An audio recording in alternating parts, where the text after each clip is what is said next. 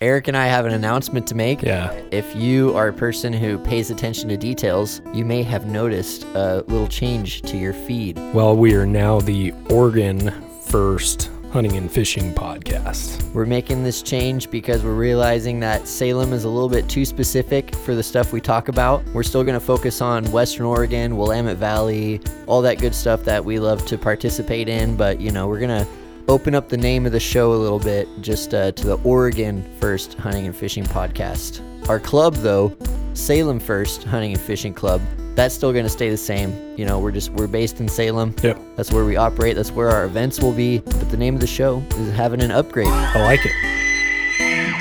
Our mission is to connect with and actively engage Western Oregon outdoorsmen. Like I want to encourage people to have a positive life change from the outdoors. Yeah. It's not just killing something. One question we ask on this show is what's your true motivation behind your life in the outdoors? What's going on deep down inside of you when you're engaging with hunting and fishing? I believe that God gave us the ability to do this. That's one way to connect with God. This is where the spiritual piece really comes in. We are a part, we have a profound impact on our resources. I don't know how to answer that other than to say it's, it's just all about Jesus. Listen to this podcast, join our Facebook group at Salem First Hunting and Fishing Club, or participate in any of our club fishing trips, shooting events, or hunting trips. Welcome to the show. We are so glad that you tuned in and hope that you learned something valuable from today's episode. We're recording here in Salem, Oregon in our studio, and I just have to add before we get going that they're redoing our roof right now.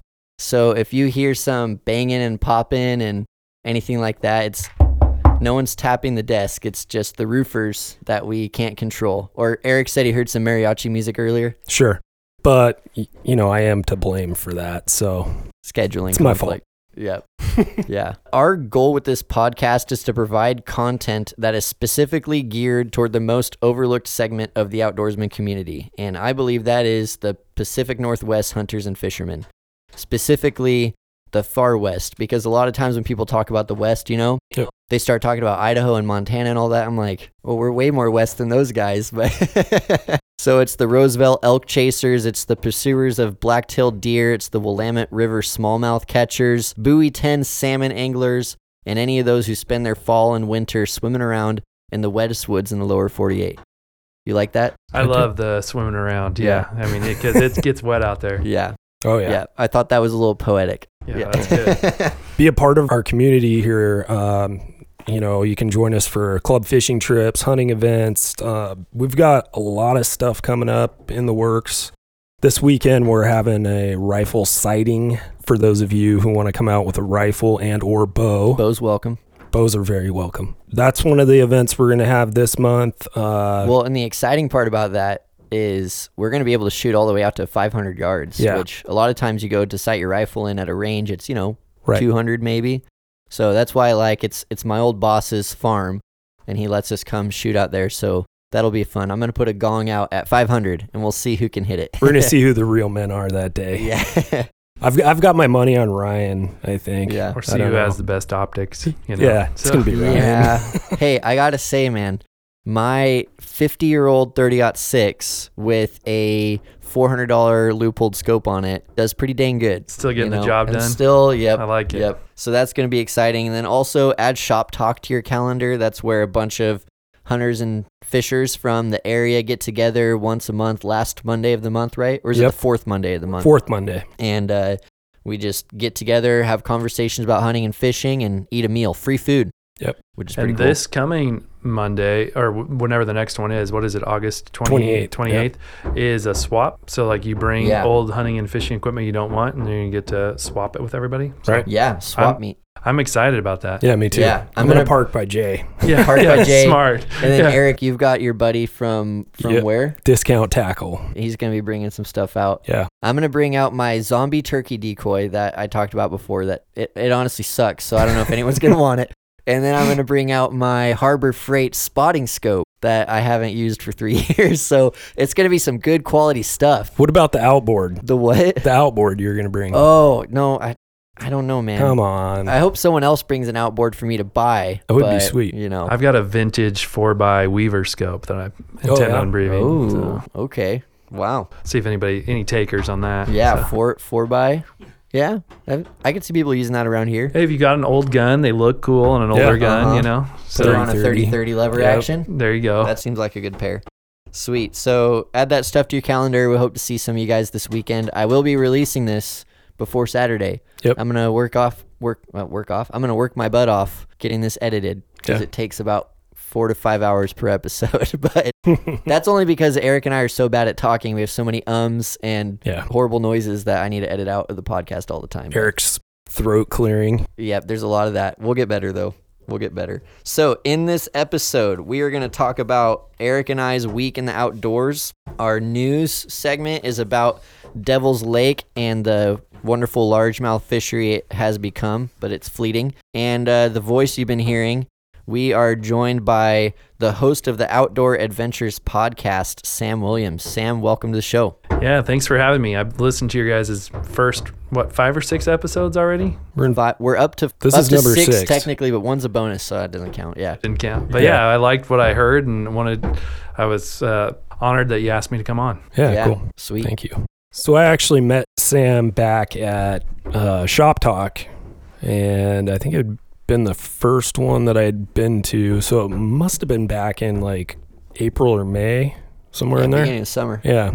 And then we did Cast for Kids together. That was super fun. Since then, we've had more shop talks, and we decided to have Sam on the show today. He's a mortgage broker here in the Salem area. Like Bryant said, he has the Outdoor Adventures podcast, and yeah, we love having you So on. So if you're man. looking at getting a mortgage, you got the Talk hookup, to Sam and he likes to hunt and fish, so he he'll be sympathetic to your needs. Yeah, no, I appreciate it, guys. And uh, you know, uh, I want to get you out fishing the lake by my house. Oh Yeah. yeah. So we've been talking Oh, about yeah. it, but then Mhm. you know, getting married and having babies, yep. you know, It's priorities. hard. So right, right. Sweet. Well, um, oh, I just have a quick note. If you Google search Sam Williams, he is not the Dallas Cowboys NFL player that was arrested on Sunday for drug possession charges. uh, so that's breaking news. If you want, if you didn't know about that, but that this different Sam Williams. This is the clean Sam Williams. yeah. yeah, I if I get caught for drug dealing, someone will have planted the drugs on me. So yeah, Sure. Okay. All right. So we're gonna do our five icebreaker questions before we get on with the show. So here we go. Fishing or hunting? hunting, Bow or rifle? rifle. Spinning or bait caster? Boy, I'm gonna get some hate for this, but I still like a spinning reel. Okay, I, I use all right. both, but you know, You'll Yeah. get there. yeah, deer, elk, deer, deer. All right. And so in that, blacktail or mule deer? Mule deer. Mule deer. Okay. And last question: salmon or bass? I'm gonna have to say bass. Yeah. Only because I do so much more bass fishing than salmon fishing. Yeah. I Uh-huh. love catching a salmon, but the bass fishing thing is a more year-round activity. So Yeah. Yeah. I feel that because also I catch way more bass than salmon. so, I mean, I'm just a horrible salmon fisher. I've been trying to figure it out for a while, but I'll get there someday, right? And I'm the opposite of that. I've caught more salmon than I probably have bass. Seriously? Oh, because you grew up in Alaska. So, So Eric needs to take us salmon fishing. it Sounds like I'm In no Alaska. expert. in In Alaska. Alaska, yeah, we can do it. Sweet. Um, well, let's get on with our personal hunting and fishing story from your host. I'll go ahead and start. I've been shooting my bow every day, once a day.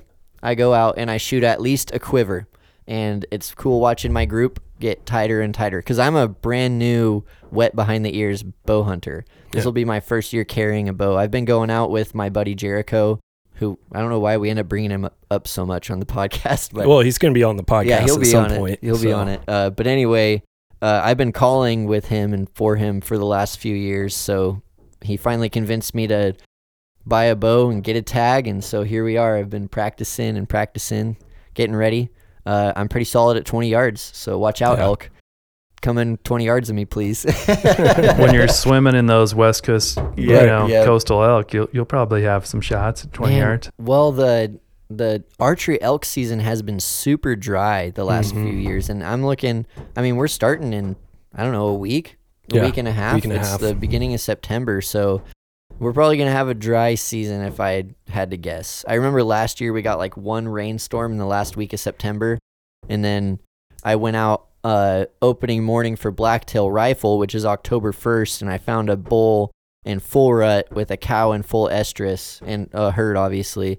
and he was just screaming his face off and she was screaming her face off. I don't I wonder if the dry hot weather affects the elk rut or not, but we'll see. Yeah. We'll see. Other thing, I went fishing a couple times, just a little bit here and there when uh when whenever my wife wants to go on a family walk or go to the park, I bring my fishing pole. and so we went to Minto Brown here in Salem and casted. And the weirdest thing happened. I was just casting, you know, next to a weed bed, and a bluegill jumped onto the top of a weed bed Really? and like a normal healthy looking bluegill. Hmm. And so I like took my shoes off and weighed it out and picked it up thinking it I don't know, it just flopped on top and laid there. It didn't even keep flopping. Weird. And so then I like released it and it was fine, but that was kind of weird, you know. It's getting chased by a big old bass, probably. I Hmm. counted it though that I landed it because, you know, I landed that one. Eric, how about you? Well, I've been fishing the last, oh, I don't know, two weeks. Last time we talked, I was so busy, you know, with getting married and everything. I haven't been able to go out as much as I've wanted to, but we got out to Detroit this last weekend. Wow. I was showing my wife when we pulled in, I was like, dude, that is where we used to put in. And she's like, no way, way down there, 40, 50 feet down where we used to, uh, where we had to crawl down. And I'm going, I'm showing her the water line level where it used to be, and she's like, "There, this is just crazy." Anyway, long story short, uh, it was a lot. It was pretty choppy that day, so yeah, we didn't. I fished a little finger for about 20 minutes, moved around it, got skunked, you know, threw the towel in for the day. But Yeah. Detroit can be hard to figure out, but then once you figure it out, you like catch a bunch of fish. yeah, and I feel like it's one of those fisheries too where you kind of have to have a boat Yeah, for Yeah, sure. It's like You can catch. I've caught trout or seen people. I guess I've been with people who are catching trout off the dam. Yeah. yeah. So you know, and that that's pretty cool because you're I don't know.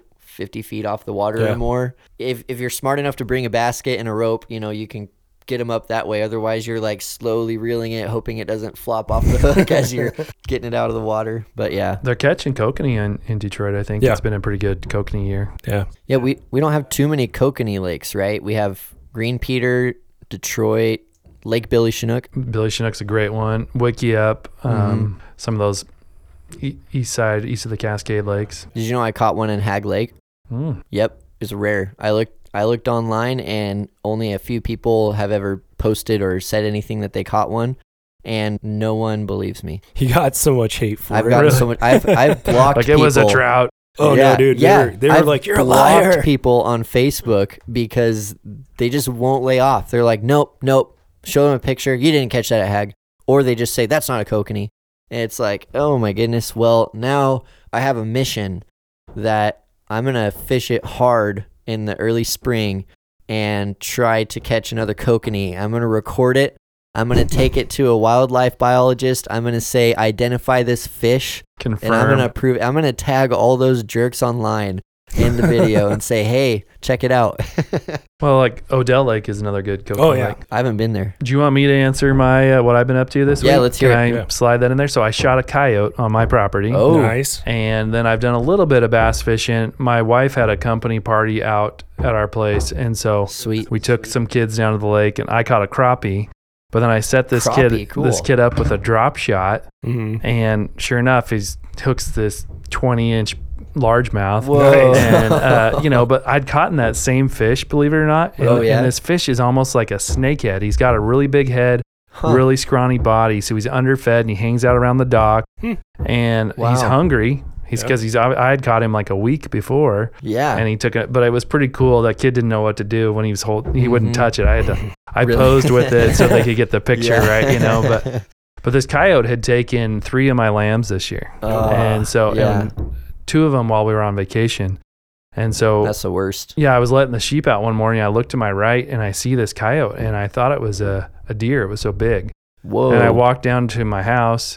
And got my gun, called my neighbor because it was on my neighbor's property. And I said, "Hey, this coyote, I think the one that's been getting my sheep, he's on your place. Do you care if I take a good clean shot?" And he goes, "Yeah, take him," you know. And so Sweet. snuck in on the oak trees on him and put the crosshairs right on his chest because he was laying down flat and popped up. Oh, huh. And uh, he took off running.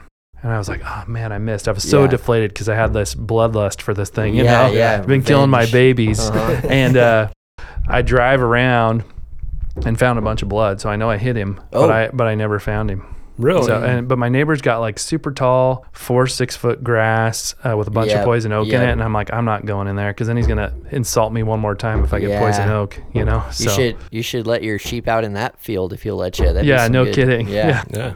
Then they'll find the yoke for you. Dang, that's Somebody will that's find it. crazy. Yeah, I was happy to see blood. Yeah. because initially I thought I clean missed the way he ran. Hey, you at least you know if he didn't die, you'll see a one-legged co- or three-legged coyote. And he'll think twice, maybe. It was a 220 Swift, so Yeah. pretty fast bullet, you know, Mm-hmm. and uh, about a 100 yard shot. So Yeah, that's not too bad. 220 Swift should should knock him down. it pretty should do well. the trick. Yeah. It's, crazy how s- the some coyotes are like super mangy and gross looking, and then other ones are just like huge, you know, kind of beautiful looking.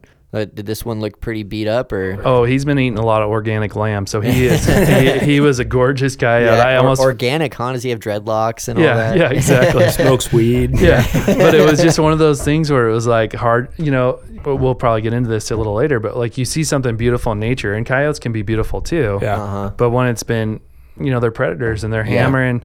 We have a small elk herd on the refuge, and the calf recruitment has been terrible because the coyotes Yeah. get them. So it's like Yep. I'm after seeing what these coyotes have done to my sheep, I will never not shoot a coyote when I see one. Well, hopefully that coyote is dead and doesn't bother you again. That That is is definitely if hope. he is alive. Hopefully you get revenge. Number two. I did see another one this morning. I went to Independence to take my daughter to her summer babysitting job, and on the way home at the refuge, a coyote ran in front of me on the road. Yeah. And I mean, I stepped on the gas. I was trying to, I was trying to get that guy, but Yeah. he, he made it, and he was on the refuge. So then it's Uh-huh. like Yeah. not much I can do. When I worked on the farm and you'd be out all night in the swather and they'd they'd want to eat the mice that you chop up Mm-hmm. out of the rows behind you. I just have my 22, my Ruger 1022 with open sights on it and man, put a lot of coyotes down that way. Oh yeah. I like it. Predator control, man. That's what Yep. it's all about. We all Uh-huh. got to be doing that as hunters for sure. I think I told Bryant this story, but I, I haven't ever shared this with you. Uh, I ended up same thing working on this farm. You know, I was pretty much the the predator hunter of the farm. My buddy and I end up shooting this coyote. We put it in the back of the uh, of our you know little utility vehicle that we were driving. Bring it back to his house. His kids are all looking at it in the driveway, and they they they run in and they're like, "Dad, Dad, Dad, that dog's moving." and we're like, what? So he runs out there, he dumps a full mag and nine millimeter in it, and it still was doing the the death roll. So Yeah. I mean that was that was a good twenty, thirty minutes after Hopefully, he took it killed out of the pickup before he unloaded the nine. yeah. Yeah. Uh, we had one of those tilt bed, you know, Okay. John Deere. yeah, yeah, yeah. Oh, gotcha. dump geez. dump it Okay. out and- Yeah. Yep. Well, let's move on to our local news story. Today we're going to talk about Devil's Lake. Um, just for some background, out we're talking about the one out in the coast, Lincoln City. Right. And Jay Yellis, when he was on the show a few episodes ago, talked about how it used to be back in the 80s like a renowned largemouth lake. I think he said it was money. Yeah. Did Direct he use quote. that? It Direct was quote. money. So Devil's Lake used to be money for bass fishing because it was full of weeds. Mhm. And he said there were so many weeds that like skiers would get stuck in them, you know, which uh, I guess it does sound kind of dangerous, but you know, maybe we should all just be fishing instead of skiing and the water wouldn't be so choppy. But anyway, he was talking about how he was there recently and he saw like some little schools of bass that he thought maybe in a couple of years it'll be good again. Well, I've been seeing a lot of bass posted from Devil's Lake this summer. Yeah. And there's some slab largemouth being pulled out because the weeds are back. And there's old guys talking about how it's as good as it used to be back in the 80s. Yeah. And uh, it used to be such a known bass lake that even 10 Mile uh, Bass Club would have tournament there. Now, here's the reason why it's news. You better get in there while you can because the Devil's Lake, it's like the neighborhood association. It's the Devil's Lake Water Improvement District to take care of the weeds, decided to dump 5,000 carp back into the lake. So back in the 80s, they did the same thing. Skiers were getting stuck in the weeds, so they dumped I don't know how many carp and it really took the weeds down. That's why as long as most of us have known Devil's Lake, there's no weeds in it. to Right. speak of, and there's tons of carp. I guess a lot of the carp have died off because they only live so long, and so they just restocked it. Five thousand carp, the sterile grass carp. They live for about ten to twenty years. Are, are they black?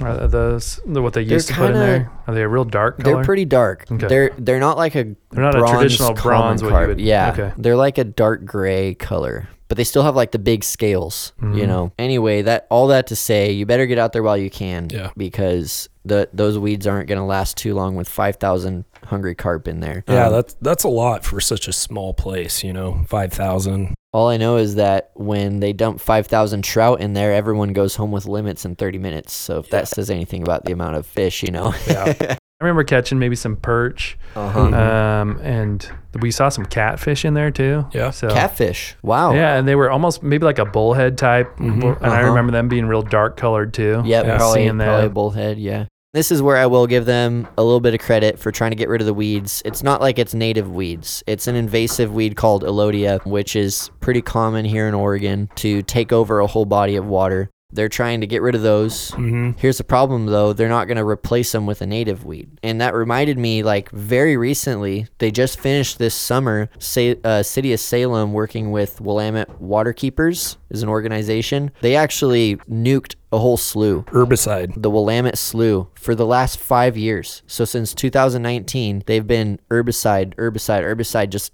nuking the slough, getting everything out. But then this year they replanted it with natives. Okay, fine, get rid of the weeds, but don't just leave it a barren lake that fish don't even want to live in Yeah. because you know. So that that's that's where my beef with it is. Yeah, for sure. Have you seen Waverly Lake in Albany? What they just did? No. So th- that lake was way bad with the noxious weeds.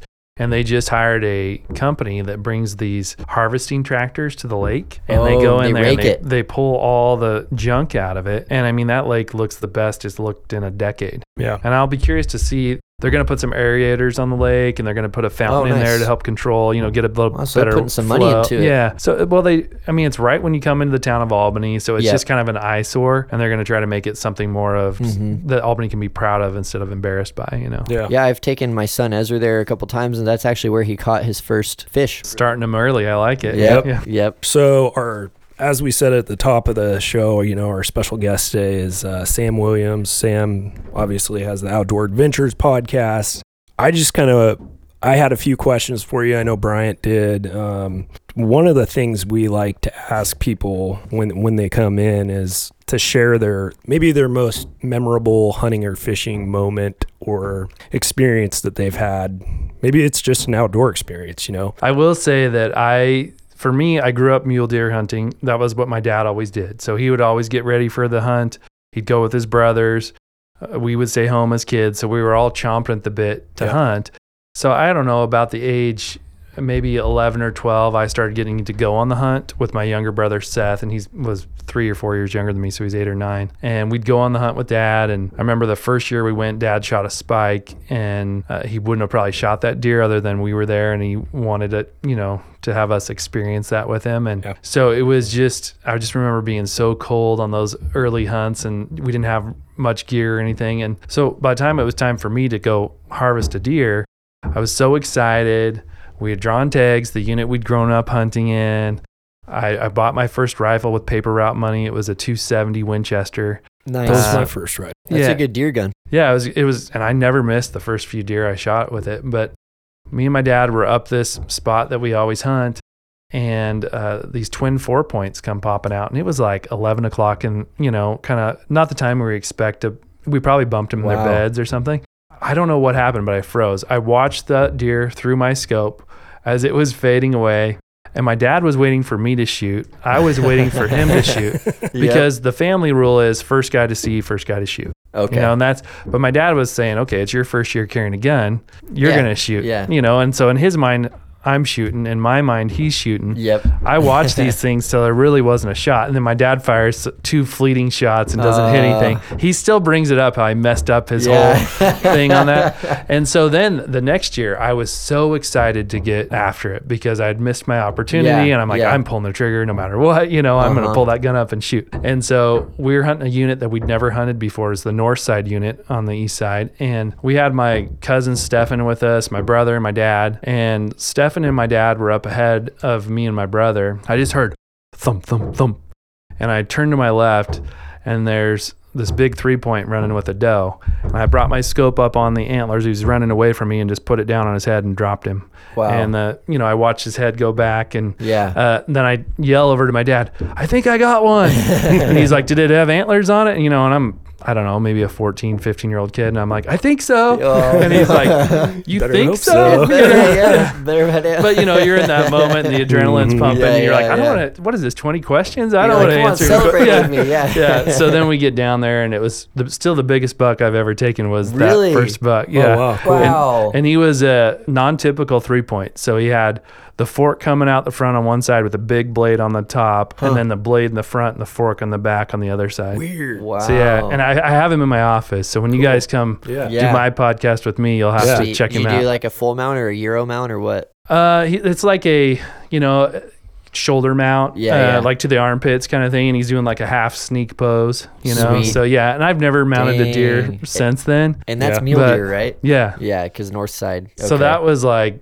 you know, the memory that always will stay with me. That first buck that you get on Yeah. the ground, Yeah. man. Oh, I I feel you there, man. That's what unit was feeling. that? the north side unit. Okay. Yeah, so it's um I've never hunted that unit since. That's Yeah. what's funny about it. And Uh-huh. you know, we get to the bottom of the hill that we drug this thing down and these guys had been hunting that morning and they watched it all go down. They're like, "Did you know we were down here?" And we're like, "No, but you're you're Put like some orange. 2500 yards away from us, so we weren't going to shoot you." But Right. yeah. Oh, Yeah. okay. So, but we kind of shot the buck they were targeting, I think. oh, So- yeah. and I was just well. some young kid that was just happy to have a deer on the ground. Yeah, Hey, I mean, first, First deer, buck. man. If if someone shot a buck out from under me and it was their first buck, I don't know. I don't know if it, if it was like a giant, I might not be too happy, but you know, Oh, it's happened to me now the other way Yeah. around. So, you know, Oh, it's yeah, part of the game, you know. I I it's it's a philosophy of mine, and you kind of you kind of broke this, but I think everyone's first buck should be a small buck because and obviously this didn't happen with you, but there's so many people I know that grew up like on private property where they have the pick of the litter they just walk out the back door and shoot a giant buck in their backyard. They don't have the same like fire for hunting as someone who had to fight for it and their first buck was tiny, then they didn't get one for 2 years after that, you know. yeah. It's uh which you your first tag you didn't fill, so maybe that's why you still have that. Oh girth. man, and I want a big one this year because I have shot a lot of fork and horns. Yeah. and it's I'm holding out for Yeah. my for my mule deer because I got the Willamette tag and a mule deer tag. Oh yeah, so yeah. the mule deer tag I'm not gonna fill with a small buck. See, I'm just used to shooting small deer because I grew up in Alaska. They're about the size of a German Shepherd. yeah, Not much Sit- bigger. The Sitka I mean, black yeah, they're Yeah. so tiny, and that's why you get multiple per year. But yeah, coming down here, I was like, oh my gosh, the first buck I saw, I was like, that's got to be some Elk. hybrid series, you know, Bench leg, My- yeah. yeah, bench leg. And my cousin's like, no, you idiot. We just have bigger deer down Yeah, here. we just grow the blacktail a little bigger in these Yep. next to the woods. We're, we're gonna make a bumper sticker that says "Made for bench legs," and it has it's gonna be a dude with one leg who's shorter than the other, and he's like side hilling on a mountain. You know, it'll have our podcast logo. It's gonna Oh, be right. pretty sweet. It's restricted copyright. Yeah, Yeah, yeah. Don't steal copyright. that. if here's the here's the recorded evidence that we came up with that idea, Right. Sam. I, will, I, will, I will not steal it from you. yeah. Yeah. No, that's cool. Eh, I I, I want to clarify something. And because we're in Oregon, there's a certain way that we talk about the amount of points a deer has. And when you first brought up those two bucks that you saw, you said four points. So I got to know, were they four points or were they forkies? No, they were four points. They were So- four by fours. Four by four. Twin, Wow. Twins. Identical racks. That makes that Yeah. story even more yeah, just four points. Wow. And they weren't giant, older four points. You know, they were probably two and a half, three and a half year old deer, but they were nice Uh-huh. deer. You know, Yeah. And, yeah. Definitely still can dream about those guys running away in my scope. Never fired a bullet. So it was like a nature video So- for me. So, yeah. yeah, documentary. Yeah, because when I talk to my Michigan friends, they're like, I shot a 32 point, you know. Yeah. Come on, dude. What? I sent an article one time or like a letter to the editor to Outdoor Life about that topic. I Oh, said, okay, people call it a three pointer, or you know, if you're on the east, they count the eye guards and they're counting every oh, yeah, little we don't thing. count the eye guards yeah, here. they count every little part of it. And he's like, well, you know, that just is a geographical, you know, difference. So I got into a debate with someone about eye guard versus brow tine because Mm. at least anyone I talk to, it seems like we say eye guard for a deer and we say brow tine for an elk. People got upset at me for saying that before. For saying brow tine or eye guard? for Which saying one? for saying well because someone called a deer eye guard a brow tine and I thought it was interesting. But w- when you do go to like the scoring sheet, it does call it a brow tine. So it's like they weren't completely off base. Hmm. It's just I feel like around here anyone I talk to, it's like it's an eye guard on a deer and a brow tine on an elk. It's just the way we talk. And I'm mostly a deer hunter, so it was when I sat down in your office and you have this really cool elk shed, I'm like, oh yeah, the eye guard on that's funny looking. Yeah, so I probably grossly offended you right out of the gates. You know what? Without calling I it a didn't brow kick tine. you out. I Yeah. thought about it. Yeah. Um, I, I- definitely might not release this episode. Yeah, I apologize for the You didn't tell us you were like, you know, fly fisherman or something. It Yeah. would have definitely been Dude, yeah. over right at that point. So, I've tried it. I'm not good at fly fishing. Yeah, Hey, we we've all been fly curious at one yeah, point. yeah, but- exactly. that uh, could be another bumper sticker. yeah. Yeah. I don't know That's who'd want to wear it, but Well, we could put it on somebody's I car have a lot them. of respect for fly fishermen, but I'm not one of them. Yeah, you know, it's just one of those things that it seems like you got to be retired in order to do it because except when we had our bass fishing trip and the kid with the fly rod killed everyone and caught way more bass than I anyone was so else. mad. I was like, you caught that on a what? a woolly booger. Yeah, Go. the good old What the woolly. heck is a woolly booger? oh, yeah. man. Sam, another question I had for you is, you know, what kind of led you into the world of podcasting? How'd you get to, you know, where you're at with Outdoor Adventures podcast? Yeah, that's a good story in that I was traveling with the kids and we were going somewhere on an airplane. So I always download podcasts on airplane rides, you know, and so I downloaded some of the popular ones that are out there, like uh, Rinella and his podcast, you know, the Meat Eater podcast, and I was listening to it. And they were they had a whitetail guest on there, and I just wanted to listen to the whitetail guest. That's was my main thing. And it took them an hour and a half talking about turkey hunting and talking about this and Mm. talking about and not to knock on those guys because obviously they're doing cool stuff and the They're hunting doing something right. yeah, they definitely got something going on. But for me, I was just like, man, I feel like I could do this not necessarily better, but different. Sure. You know, and I just, I want, I, I kind of in that moment, my family was all sleeping. It was like a red eye flight. I had this little scrap of paper, which I've still got, where I drew out a, a crude logo. I started Nice. making down some guest names and things. yeah, yeah. And then, you know, my wife was like, you won't make it past 10 episodes. You're not going to keep doing it. So that also is a motivator. Whenever she tells me. I'm not going to do something, then I'm like, okay, well, I got to at least prove her wrong. So we're 22 episodes in. Wow. We're having fun. Sweet. It's that's the main goal. And it, the the best ones for me, I had my dad and my uncles on there Yeah. and got them talking, and I'm getting Yeah, their voice cool. recorded. I just did one with my dad on his moose hunt in Canada from the 80s Cool. and I didn't know anything about that hunt, didn't know any of the history, and it just that's been really fun for me. yeah. And like obviously having a guest like Jay on there that's done so much stuff in the professional bass fishing world. I mean, it, he's just a cool guy to interview and uh huh. and so I'm just enjoying it. My last couple I had on there, we talked about their New Zealand hunting trip and that was just Yeah, I I love- that. Yeah. I love hunting and I love telling hunting stories. And so for me, it's like I just love to talk about hunting and fishing and anything. I have a fisheries and wildlife degree. That's you know from Oh, really? Oregon State, so that my- Okay. you know that kind of I just love anything in the space, Mm-hmm. and so it forces me, even if I'm not out there doing the stuff I want to do every day, I get to tell stories and talk about it and reminisce. And what I've liked about it is when we first rolled it out, I sent it to a lot of my friends that were non-hunters, and they're finally starting to understand why I do what I do because they, Yeah. you know, they think we're all out there for the kill or for, and yep. that's yep. That's the least fun part in my opinion. It's you know it's a harvest and we respect the animal. And so they're starting to understand me a little bit more. And I'm, i've gotten feedback from other people like man i used to fish with my dad and I haven't done it in so long. And Mm-hmm. your podcast made me want to go fishing again. So like if that's if that gets people excited you know that's been and we have episodes that are good and we have episodes that aren't as good you know and we're still Sure. learning and there's still audio challenges and things like that Yep, but I'll it's feel you there. yeah, but it's Uh, we're having fun doing it still, Yeah. so we're gonna keep doing it while we're having fun and see Very where it cool. goes. Cool. Sweet. So as an avid, avid, man, I, I can't speak. It's a hard word, Eric. Yeah, It don't is. avid outdoorsman. I was gonna try to help you, but I was gonna say it the same way as you. So. um, you know, you, you just mentioned Rinella, and you know he's been down here hunting. I think the last week or so. I don't know what he got into. I but- saw he posted a mountain goat that was out in a field and was Yeah. like, "This Oregon goat's in the Really? wrong place." Yeah, Yeah, it was in a wheat field. Yeah. probably three or four foot tall wheat field, and there's a white mountain goat standing in the back. Yeah, that was background. Yeah, I wonder bizarre. what he's doing out here. Hope he doesn't make our over-the-counter blacktail tags too popular because it's a pretty sweet setup at the moment.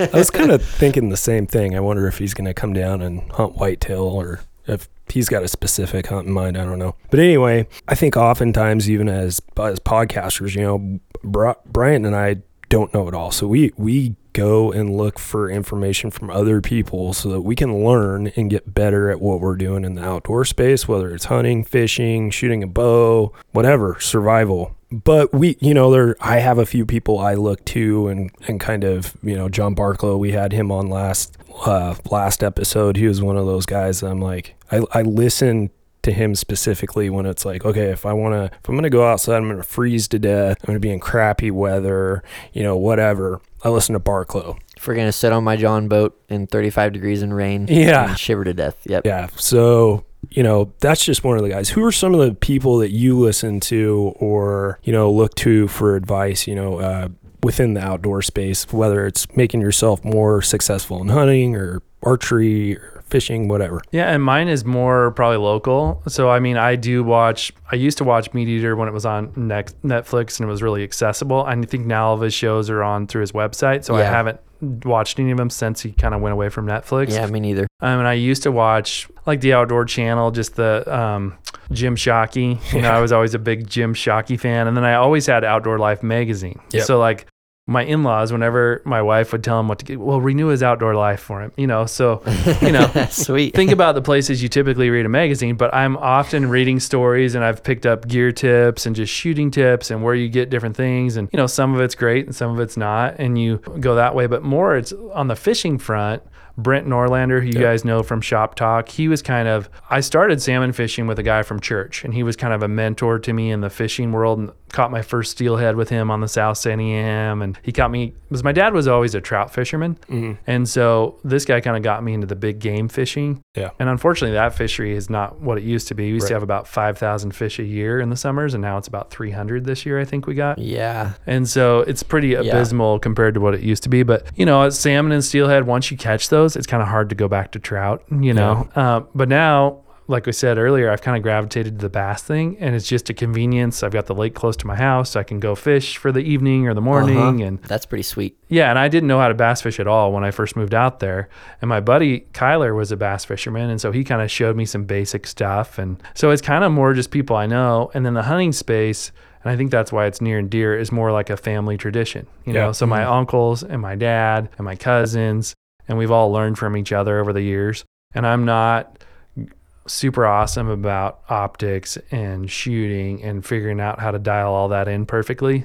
So I have people I go to for that. I'm Yeah. like, hey guys, Yeah. help me get this dialed in so that I know I can take an ethical shot or you Mhm. know. So it's been more of that. I mean the kind of the TV. I grew up with Fishing the West, which I don't know if you know that one. Do you know that one? Oh, that might yeah. be before you guys' time, but it, I, his name was Larry.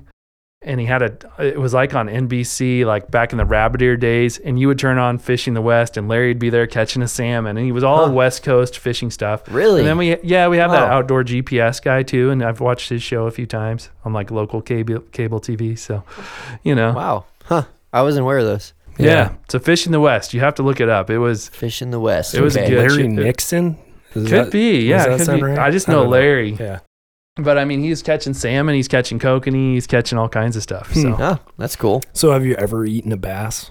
I have. Uh, I've eaten some smallmouth bass out of the Columbia River. So Oh. we went Oh. we went walleye fishing in the Columbia. Got into some big smallies, filleted them out. They're not that tasty, I will say, in my opinion. I would hmm. much rather eat a walleye than a bass. I, I've heard the I've heard best way is a walleye's not bad. sandwich.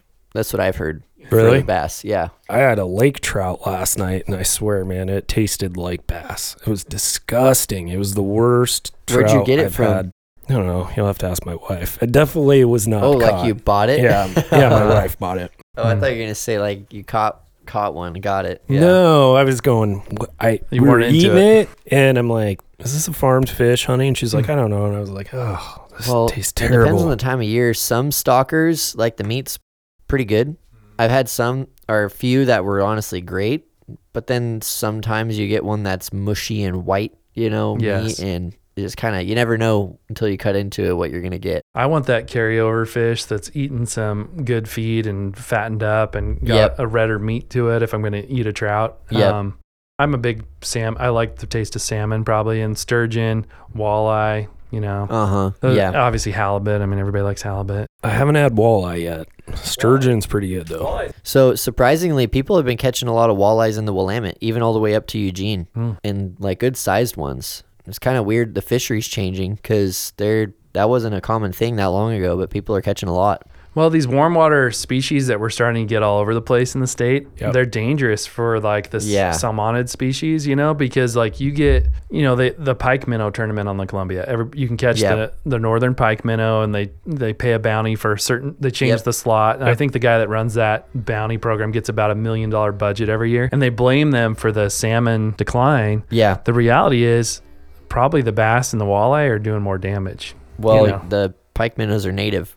Yeah. That's the thing that was always surprising to me that it's like, oh yeah, let's get rid of this invasive fish, but then you realize, oh, it's native. Interesting. I mean, still great. Get them out of there, help the salmon, but you know, Yeah, and they're kind of an unattractive fish, and they're not really a sportsman's fish. And I don't think why we'll be able to make them go extinct. I mean, they're No. they're prolific. They are, but also it's like the sa- salmon problem is there's so many facets to Yeah, it that yep. attacking one thing might help, but it's probably not gonna be the the game changer. Well, kind of the popular thing right now to be upset about is the sea lions, which uh, I can't name exactly what city, but they went further upstream than they ever have before this year, eating salmon. Hmm. So it to me that's like devastating. We can't we can't do anything about them because of the Marine Mammal Protection Act, and they just eat eat eat. Um, you know that's kind of a popular one to be upset about right now.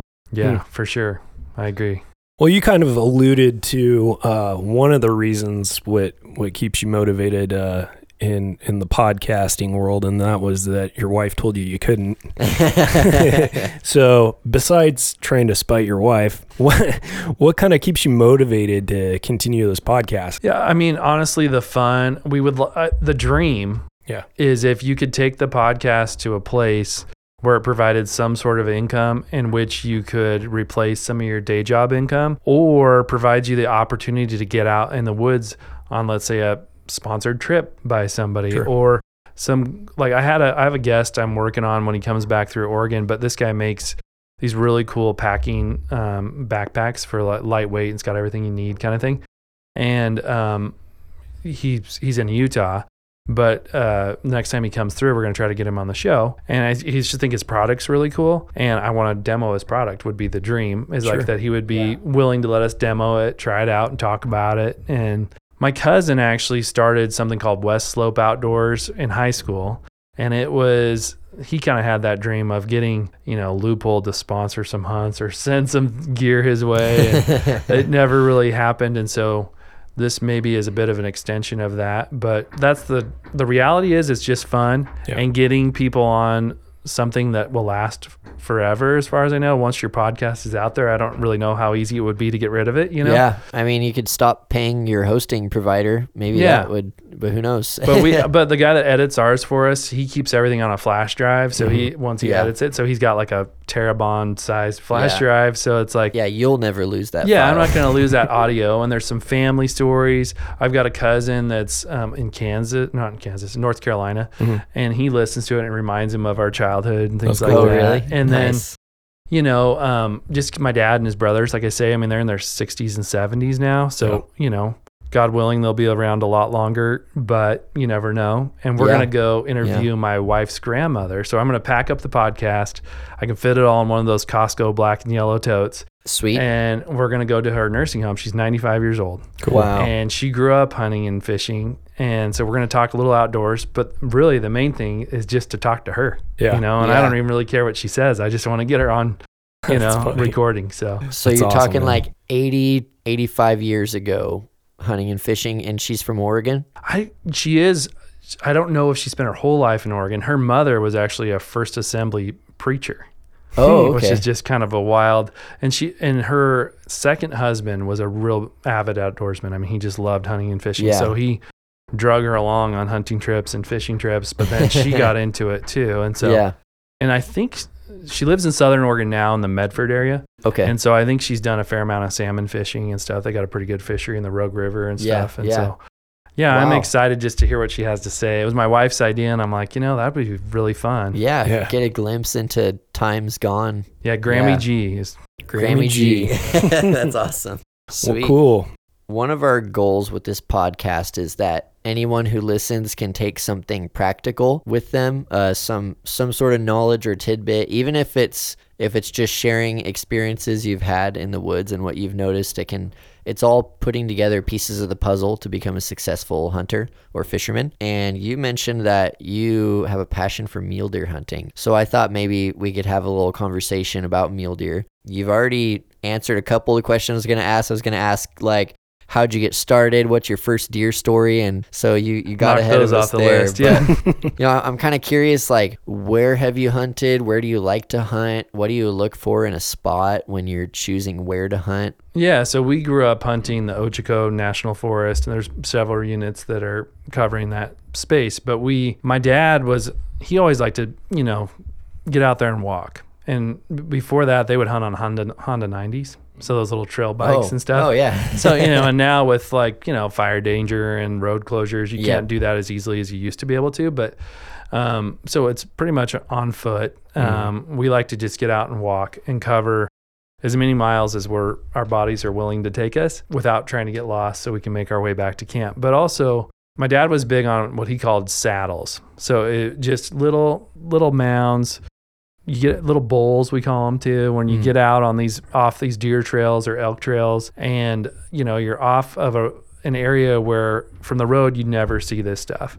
And i always say if you don't do that you're not gonna experience what you could. You may get lucky and get an animal from the road and that certainly does happen. And there's guys out there beating the brush that are chasing animals to you sometimes. Yep, yep. but um, for me, I don't feel like an authentic hunter unless I'm out there actually putting the, you know, boots to the ground Yeah. and walking. And my da- my dad actually, when I had him and he talked about his moose hunt, um, he'd killed this moose in Canada, and the guide was going to get the pack horse and told him to stay and guard the meat because they were in bear and wolf country. Yeah. And ra- and my dad has a lot of faith and he prays a lot and he was like you know rather than getting scared i'm going to go to sleep and so he shares on our Wow. you know that he takes he used to go deep in somewhere and take a nap and just wait rather than getting bored or whatever and just fall Yeah, asleep yeah. and then he goes you wake up and you're in a whole different place and then you're on your way on that hike out and Yeah. you're going to see things that you wouldn't have seen because you were too impatient to be Yep. patient Bumping around. so he was really noise. big on us finding a spot that he knew animals were likely to come through Yep. and just just sit there and be patient. And one time in the Ochocos, we're sitting in one of those little saddles and we're laying down behind this log, and it was me and my dad and my brother. And I see what looked like a tree coming over the hill, and it was a giant five point bull elk. And we were Wow. deer hunting, and someone else had jumped this thing, and his tongue was hanging out, and he was out, he was gassed. It was Just hot. like, uh, Wow. yeah, and he'd been running all by himself. He comes in and lays down like 60 yards from us, doesn't even know we're there. wow. So dad's like, you know, learning experience for the kids. We're deer hunting, but he's like, let's let's see how close we can get to this guy before he jumps up. Yeah. So we slowly work our way and we get within about 30 yards from this thing and he pops back up and then runs up a little ways and lays down again because he was tired. was too tired. And we were just Wow. pushing. We kind of felt bad later in life. Like, oh, we pushed that poor guy and he just needed a break. But- Yeah. but it's I've always found if you're out there getting after it, you're gonna see stuff that you wouldn't see any other time. Like last season during bow season, uh, my brother and I had an Eastern Oregon bow tag, which we're used to rifle hunting, and you know closing that distance with a bow is Yep. a lot more difficult. But there's Yep. way less people out there. So my, we'd seen these two forking horns, and I put my brother in on the bottom of this. Um, and it was getting almost too dark to hunt, but I go, "Hey, go in here, see what happens," you know.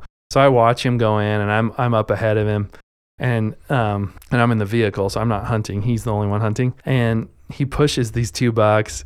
I watch them come out, rack heads with each other, and run across the street. And then at that same time, the sky was changing, and this flock of snow geese was flying over, and they were the loudest things. I mean, they were so loud. It was like being on the freeway, and but it was just like those moments Uh-huh. and they're fleeting and they don't last that long. But when Yeah. you get to experience it, you're just like, man, if I would have not put the time in or chose to go down this path, and those happen all the time out there. Yeah. You know? Yeah, And so that's, I don't care if I'm successful. Yeah, I enjoy the meat. Actually, I was feeling really lousy last night, just didn't feel to myself. And I thawed some venison over the weekend that I hadn't ate uh, yet. And so I fried that up last night. Man, the first three bites, and I felt like a million bucks. Nice. Yeah. I'm like, so that that meat is high quality meat, and we want to be successful. But those experiences are what I remember and what I write down in my journal, and that I get excited about. Uh-huh. You know, I don't know That's if I even really answered your question, but I talked for a while. what are some of the biggest lessons you've learned then spending time out there chasing mule deer? I think being patient, and the one thing with mule deer, they'll always give you another shot. Really? So yeah, if you miss a mule deer, even if they're running from you, they will turn back and give you one more chance. Without Yeah. you stopping them? they will look back. They always look back before they go over the hill. It's the most bizarre thing because I've chased them and pursued them, not even firing a shot, but they knew where I was and they were Yeah. running. And they always give you that quick look back, and there's your shot to take a shot. Really? Like they turn broadside and look right at you? Well, it's not always broadside. Maybe it's Sure. angling away, but they'll give you that one quick, you know, Yeah, yeah. hey, here's your last chance. Yeah, it's not like Um, a blacktail where boom, boom, boom. Oh, yeah, they're, gone. out. yeah, they're the ghosts, and they're in the blackberries, and you're like, where did they go? Well, blacktail will eventually circle back maybe 30 minutes later to see what you were if they didn't know you were a human. Yeah. But they don't, well, often they don't do that stop back you're talking about. Yeah, this is like bigger opening, more open space over on the east side. Uh-huh. You know, and so they they're usually you can see them, but if they're a ways away and you're pushing them, they're going to keep moving, but they're always going to look to see if you're still pursuing them. Yeah. And so if you can close the distance, you're going to get that potential shot when they do that look back. At least that's one Yeah. thing that I've observed. The other thing is and I've told this story on our podcast, you don't want to put the gun down too soon. So whenever we'd see does, the old adage, watch that doe. She might not be Yep. alone. She may have Where a buck does, with her. there's bucks. Yeah. Yeah. And so my cousins and I were down this trail and we'd been hiking all day and we were tired. It was me and my two cousins and this doe's broadside, like 200 yards, hillside to hillside kind of thing, in between thick cover on both sides. And you had about a 40 yard gap to take a shot. And anyway, all three of us have our scopes on this deer. And at the same time, all three of us put our scopes down. It'd been like five minutes. She started moving. And we're like, ah, she was alone that whole time. We Yeah, wasted, yeah. uh, you know, five minutes watching. It feels like an eternity when you're holding your gun up sometimes. Oh, but yeah. you know, we're watching her, little watching her. Yeah, and then my my cousins had sticks and I was freehand. But um, anyway, she finally starts to go, and we're like, oh, she was alone. And this big four point, four by four, Yeah. puts his head down and blows through that space like that, and none of us could get our guns Yep. up, and we were all like, "Big buck, big buck, big buck," and never saw him again. you know, the sad thing, talking about other guys getting your bucks, is the next day somebody was dragging that four point out of that same Really? trail. Yeah. So he wasn't that smart, and maybe that doe got him in trouble again. he was probably in the full rut then. he shouldn't have been, but who oh, knows? Oh, no? Yeah. Okay. No, typically on the muley season, you're hunting in October, like early October, late Oh, September. really? Yeah. Wow. So the rifle tag, and And it's it's kind of so it doesn't run congruent with the rifle season with Oh, the with general rifle. No, it doesn't last near as long. So the east Okay. side, it's like a two week season typically. Really? Okay. Yeah. I've never hunted east side before, so I'm real curious about that. You know, that's how I grew up hunting, and just even the smell of juniper and the sagebrush, and just getting over there and knowing, like, you get to know different areas, and you know areas that hold deer. Like, I can jump 150 does Yeah. easily. Wow. You know, in certain areas that I just know they're going to be there. That was that Eastern Oregon, you know, the Ochocos, uh, Indian Butte, Round Mountain. That's that was my first Oregon hunt. We were walking this ridge line. I was probably like two, maybe 300 yards in front of my cousin, and he's yelling at me. You know, there's this little ravine below us. He's yelling at me, and I can't understand what he's saying. So I come back over to him, and he shoots. Well, these other two guys had pushed this I don't know, it was probably a three by three down the hill and you know, my cousin starts shooting at it, ends up shooting it in the leg. Oh man. Moron. But anyway, I remember being on a whole different level of exhaustion compared to hunting in Alaska. And the elevation there is crazy. There's it's pretty rocky. You can get into some thicker woods and stuff like that. And you know, you can you can see a lot of deer over there. But I was never successful in that in that unit. But there's there's a lot of guys that are. Um, but that youth hunt is is one of the the best ones you can do. Because then you might get some rut time. I mean, hunting muleys in the rut, something I've never done. But yeah, towards the end of blacktail season, you do get some rut time. And especially well, this and year, This year oh, we're gonna man, get full rut. there's We're- going to be some blacktail on the rut. ground this year for sure. That's I, what that's, I keep telling people. yeah. if you don't get a blacktail this year, you're doing something wrong. You got to Yeah. go back to the drawing board because yeah. But uh, everyone should actually not get the general rifle. I wouldn't tag. even Yeah, bother it's- hunting, it's really. Not worth Yeah. it. No, Yeah. yeah. So that that is the, the the worst part for me on the east side is even the the unit that I hunt takes five years to draw the tag, and there's only I think seven or eight hundred tags given. I don't know what the exact number is, but it still feels like there's so many people, and that's why I've kind of gravitated towards the archery thing because. When you're archery hunting over there, you maybe see two, three other guys, and that's it. And Wow. it- And, we saw 18 different bucks last archery season. I didn't take a shot at any of them because they were all 70, 80, 200 yards. Yeah. but you know, I'm still relatively new in the archery space, and so I've got to. Once I hone that craft, it'll be hard to want to. But I also just the nostalgia of rifle hunting is so hard for me to get away from. Yeah, where you're hunting at, it's it's forest land, right? There's lots of trees and stuff. It's not it's not like open. Yeah, Desert. I'm not not open desert where antelope tone was. So it was Yeah. spot and stock behind like sagebrush and Wow, you know antelope see seven times better than humans. really? And so they have great vision, but they're also really curious. Yeah. So if you're behind some bit of cover, they know you're there, hmm but they're curious. And so that gives you that opportunity with them. But if you have no okay. cover and you're out in the open, the antelope are gone. I mean, Huh. they're going to see you and they're gone. you Yeah. know? Uh, with the mule deer, there's not that curiosity component, but it's just we kind of know some of their patterns. Mm-hmm. And so, like, we know where we've uh, historically found deer. And so it's hunting those. My cousins are also very proficient spot and stock hunters. So they love getting behind glass, sitting on big ravines, just looking until they find deer. And they'll find deer that I'm like, you know, we'll be there 35 minutes and I haven't seen a single one. And then they'll be like, got a buck right here. Oh yeah, And then they'll have to guide me in because I just don't have yeah. Yeah. I'm a pretty good spotter, but not to their level. Yeah. You know. Yep. So it's it's lots of long distance looking, uh, trying to get within range when you're in open territory. It sounds like you're still bumping bucks by walking around. Yeah, Yeah. for sure. I mean, it seems like most of my successful trips, I've bumped the deer before I knew they were there. I mean, Oh, generally, yeah. you know, just Yeah. walking through to get to my spot, and then all of a sudden something jumps up, you know, or those moments. I remember once, my brother won't love this story, but, you know, those least prepared moments, he was using the restroom in the woods, and uh, these Yep. two bucks popped up out of nowhere. But then I was couldn't find my brother, and they were like 500 hilltop to hilltop. Oh, Not a yeah. shot with my 270 that I was going to probably take. Um, and so then I started worrying about him as I couldn't find him. So I'm yelling, yelling, and yelling. and he finally pops up over this hill with his sleeves off of his shirt. Oh and, no! you know, and he's like, I was going to the bathroom. Desperate times. Yeah. So, never got to put a stock on those ones. But That's yeah. funny. Nope. Well, that's cool. Yeah, mule deer hunting something I've never even dipped my toes into. I, I'm just so obsessed with blacktail. That's like all that I think about is blacktail hunting. So you know. Well, and I get that now finally. You know, Uh-huh. growing up because my dad was a mule deer hunter, we always kind of looked down on the blacktail as a secondary prize. Like, Really? oh, we didn't get our tag. I guess we'll buy a general tag. Oh you yeah, yeah. Okay, that's you know, yeah, that kind of thing. I can see that. But we never really hunted it hard. But my cousin, Dylan, who does the podcast with me, he has always grown up blacktail hunting. So, like, Okay. he's kind of got me into some spots and showed me some things. And I would argue that they are a harder deer to hunt than the muleys are. That's you what know. most people say. Yeah, just because they disappear so fast. Your shooting opportunity is so much. I Yeah. mean, you got to be on it. Yep. And then they're gone, and you may never see them. You probably won't ever see them again. Yeah. Very small windows.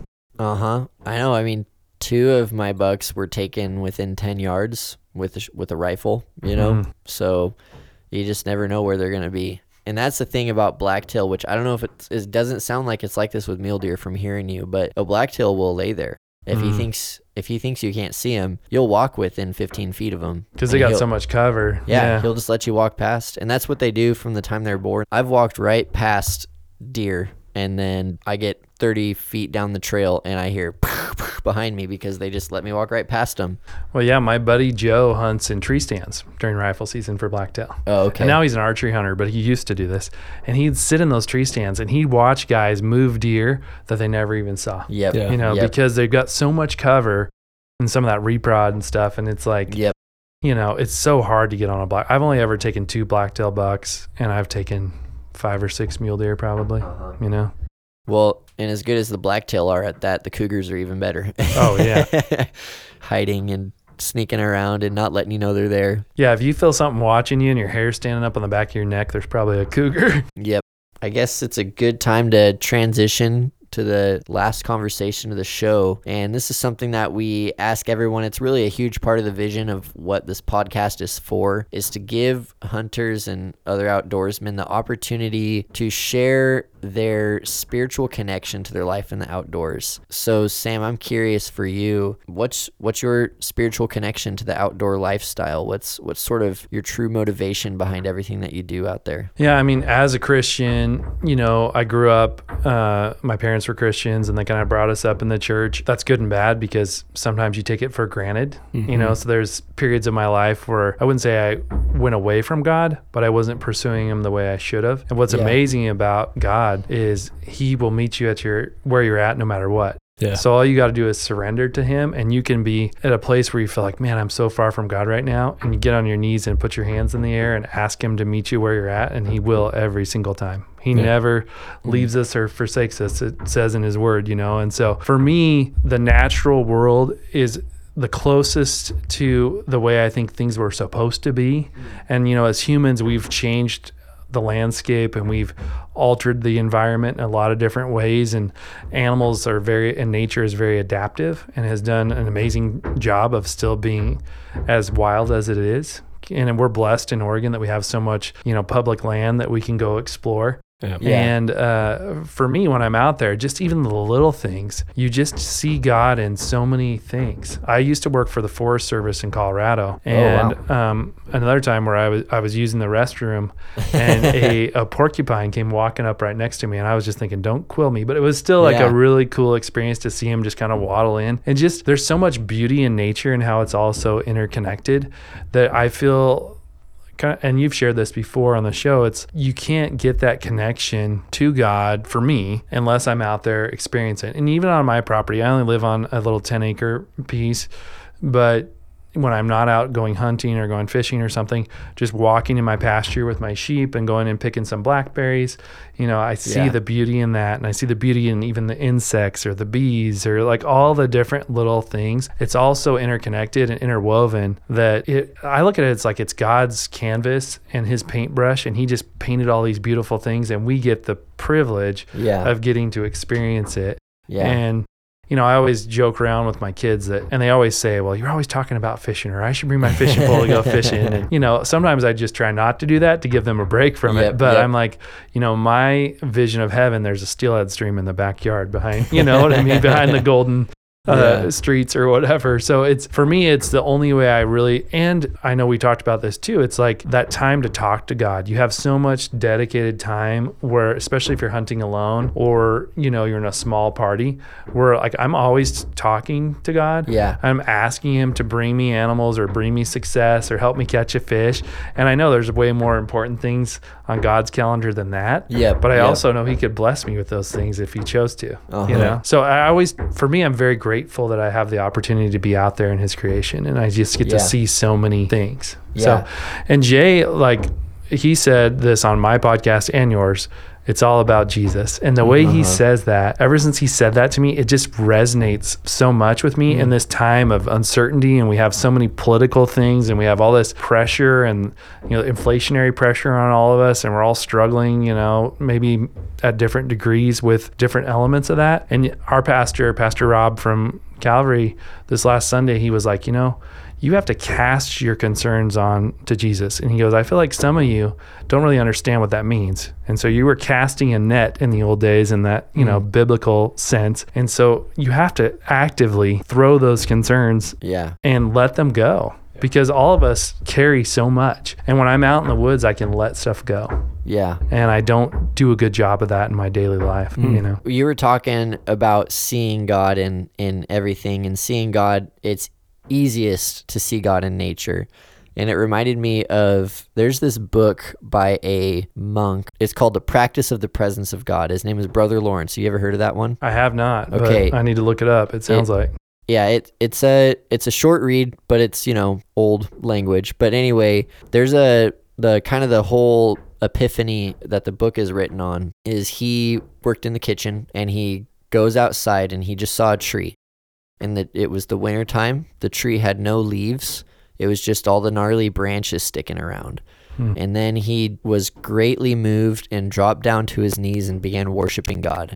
He saw the tree, the the intricate branches and all the fine details of it. And then he thought about the transformation that tree goes through every year Yeah. where it, it miraculously grows leaves and then the leaves collect nutrients from the sun and then they shrivel up and fall off every year. So hearing you say that brought brought that to mind to me, you Yeah. know, that is how the the practice of the presence of God and seeing him and and everything and it's so easy to see him in nature. Oh, it's unbelievable. When you get down to the microscopic level on things and you look at the intricacies of any kind of living organism, whether it be plant or animal or whatever, how amazingly designed and detailed it is. So there's a lot of science going against the Big Bang Theory. A lot of science for creation that they're starting to be able to back some things up and show some things. And because I just can't imagine believing that way. With how detailed it is, there's just no way this was just an accident, you know, that we're just here and there's no Yeah. plan. And I mean, we can see it definitely in humans too. I mean, Yeah. we're part of that and we've done a lot to mess it up, Uh-huh. but he loves us anyway. Yeah. And he's there for us in spite of our own things that we've brought on ourselves. Yeah. You know? Well, and thinking about creation too, you kind of have to believe in something infinite no matter what. Mm-hmm. You either believe in an infinite divine being with infinite power to create, or you believe in infinite chance and coincidence because it would take an unlimited amount of coincidence for everything to exist you know and you, you kind of have to choose infinity exists in some way is it infinite power god or is it infinite coincidence chance that all this happened Well, even the solar eclipse that we all got to witness a few years back here in Oregon, and like the odds of that happening happening scientifically for that to occur was crazy. It's just like it shouldn't happen. And God says in His Word, you know, He's going to give us signs and wonders, you know, mm. and so He can control anything He wants to control. He made it all. And if He wants to show you something, I've seen things. I remember one night we were all in deer camp and we looked, we were all, you know, just looking at the stars. And there was this meteor that we thought it was going to land on us. I'm telling you, the sky lit up and it was just the brightest thing I've ever seen falling out of the sky. And I'll never forget Huh. it. And me and my uncles and my cousins, we still talk. Remember that time that Yeah. that, you know, and I mean, it's just you see things in the natural world when you stop and take the time. Yeah. We're all so busy and pulled in so many directions, and there's so many things designed to distract us. You know, take the time to really just get out there. It's cliche, but you know, stop and smell the roses, you know, and just Uh-huh. witness some of this creation. To me, if you really took the time to explore that, it would be hard not to believe in God. Well, and I've heard that here recently. Somebody was calling it a, a primal reset, going out and, and looking at nature, and they, they saw all the spiritualness behind it and stuff, but it, they were calling it a whatever ter- term they used. primal reset primal reset. Yeah, and, I you like know, that. I was like, oh, that sounds kind of cool. But then where's God and all that, you know? Mm, I know, uh, like for someone like me, like us, who's who's a believer, Mhm. you know, and we go through our life, we're able to see God. We have these radars. We're perceptive and open to seeing God in things. But then even the people who I know that aren't believers, people who are atheist or they're they're Buddhist or something like that. Like for Buddhism, it's like a general spirituality. They don't, at least the Buddhists I've talked to, don't believe in like a divine God, but they believe in like a transcendence. They still look at nature and their life in the outdoors and see some sort of a spiritual reality and connection, you know? And that's why, like, for us as believers, we're able to say, well, we know God, we have a relationship with God, it's God. But even someone who doesn't believe in God, there's something deeper there that's it gets their attention. Well, and there's a reverence, I think. Like I know there's some deer in Japan, and they don't Interesting. they don't hunt them because of some spiritual connection. And I don't know if it's a reincarnation belief or what it is, but it's they kind of are shocked that we hunt our animals because you know there's this rev- spiritual reverence for. Yeah, for the- life. Yeah. And I, I think that, you know, for me, it's like you never know what any given day is going to bring Mhm. and like always being having an attitude of gratitude you know where it's just like i'm so grateful that i get to experience these things and go out there and see this and who knows how long we'll get to do these things i mean think of how Yeah. much it's changed just over the last probably three decades Mm. Yeah. Yeah. Well, thanks for sharing that, Sam. We've covered a lot in our conversation. We kind of went all over the place. It's fun. hey, I, I have one more God story if you want me to share Yeah. when Yeah, it comes to the please. outdoors and God. So I worked for the and I I forgot it for a minute and then it came back to me. So I uh, I worked for the Forest Service in Colorado, like I mentioned, and me and my uh, coworker we were lost and we were in this lost lake wilderness and we were at Huh. like seven thousand foot elevation. It's getting dark. I can't find her. I'm stressed out, and we ha- I had the radio, so I could communicate with the home base, the Forest Service, and she didn't. And I was really concerned for her because I knew they could find me. I could be like, "Hey, I'm here," you know, figure it out. There was pre GPS coordinates and things like that, but um, I was in my early 20s, and uh, I started walking, and I walked for several miles, and then I turned around, and I and I went back the other direction. And then I sat down. And I said, I better pray and I better talk to God about this and see what's going on. And I prayed and I said, Hey, God, I want to get back to Anna. I want to get back to the main trail. We need to get off the mountain before it gets dark. And I prayed to God and I said, Give me a, a way to get back. And, he, and I felt not an audible voice, but that still small voice say, You were going the right direction and you turned around. So I, I went back the way I had had gone. So I'd already gone maybe two, three miles back again. So then I Wow. backtracked. And all the so these are domestic cattle. All the domestic cows had already had their babies. And it was a free range situation so they're all out there. Yeah. and i was starting to lose hope again. And i was like going oh man i've been walking forever. I'm not going to find the main trail. I'm really worried about anna. And this black angus cow that was pregnant with twins i mean she was huge.